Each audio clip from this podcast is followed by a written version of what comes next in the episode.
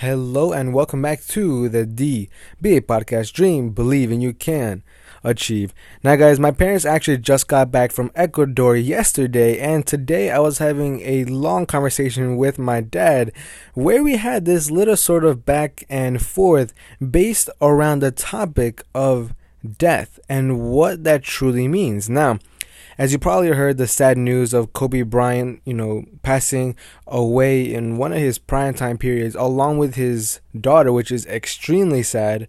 And my question was because look, after these last few months of just seeing whether it's celebrities or even friends of my friends who have so much potential passing away so young. So I began to ask myself this question, which is what I shared with my dad. And I was basically saying, like, yo, you know, is our death written in stone? It is kind of like asking that same question of, you know, is our life already written and then we are just playing it out? Or is our life dictated by the choices that we make? Now, I almost never, never, ever, ever say that my life is always written out or that, you know, it, or that like my life is all already set in stone and then I'm just playing it out. But after just seeing all of these young people with so much potential pass away, I just ask myself, like, is that everything that they live for? They basically had this amazing life, they impacted people but then die to a cause that is outside of their own selves. And one thing that my dad was saying, he was basically like, no, you are wrong. Like, you are wrong because no matter what, it is always based around choices. So I told him that I 100% agree, but let's say that homeless person who does drugs maybe or who is drinking alcohol on a daily basis with any money that he gets from other people. Let, let's say that guy passes like he just basically either gets sick or passes away. Whose fault is that? His own. Why? Because of his own choices. Now, honestly, I feel like that is not justified. I definitely don't want to be that dickhead that, that, that says, like, oh, yeah, you should die because of that. But obviously, those kinds of choices and decisions have their consequences. However, what I told him was, you know, but what if let's say the innocent person who is going who is having this great life let's say this innocent person gets in their car and then drives to work. And then out of nowhere some drunk dumb driver comes in crashes them and then that person ends up dying. Is that justified?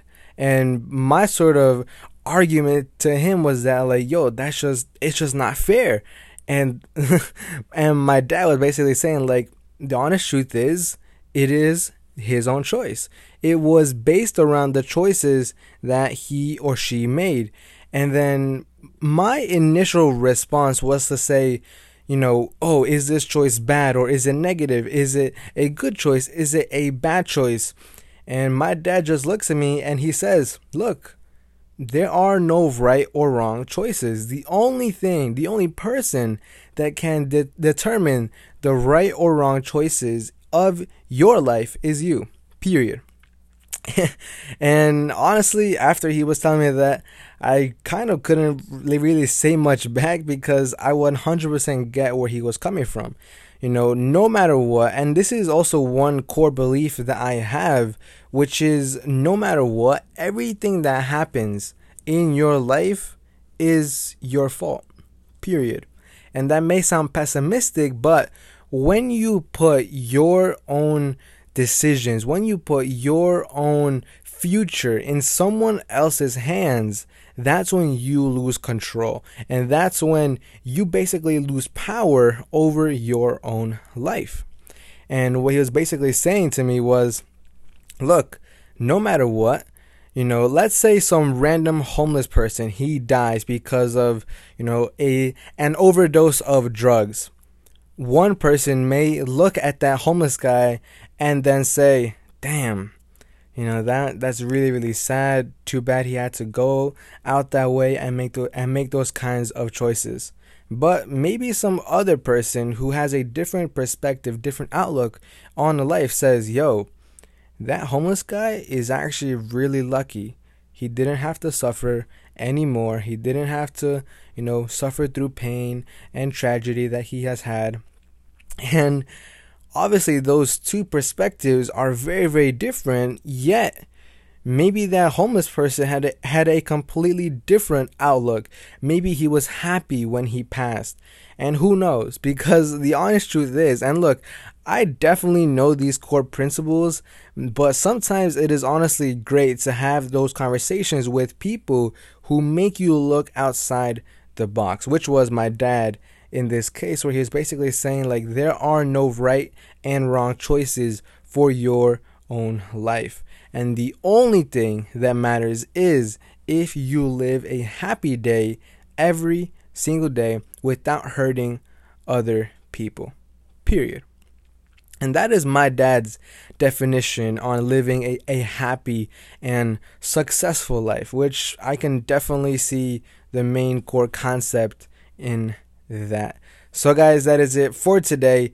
Honestly, just a little piece of our conversation that made me start thinking in, in this different manner of one, yes, death, but then besides that, the main core core principle where you cannot judge people based on your own morals and your own values because those are only true to yourself. Period. My morals, my values may be completely different from yours, but it is how I live my own personal happy life. So that's just my little two cents for today. And then also my dad, you uh, know, teaching me as well. So peace, and I will see you all in the next one tomorrow. Bye bye.